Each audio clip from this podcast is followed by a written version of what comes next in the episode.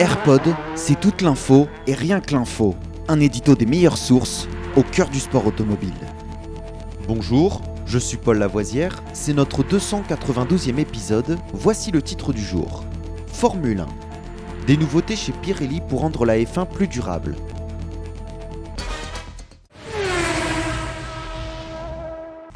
Ce week-end à Imola, la Formule 1 va tester un nouveau format de qualification avec une allocation alternative de pneumatiques durant les trois phases de la séance qualificative du samedi, obligeant les pilotes à utiliser certains types de pneus alors qu'ils sont actuellement libres de choisir les pneus qu'ils souhaitent tout au long des qualifications.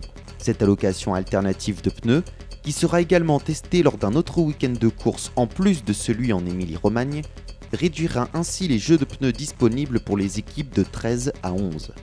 En plus de l'introduction de cette nouvelle règle, Pirelli va également mettre à disposition des équipes le tout premier pneu pluie ne nécessitant pas de couverture chauffante, ce qui sera là encore une nouvelle étape en matière de durabilité.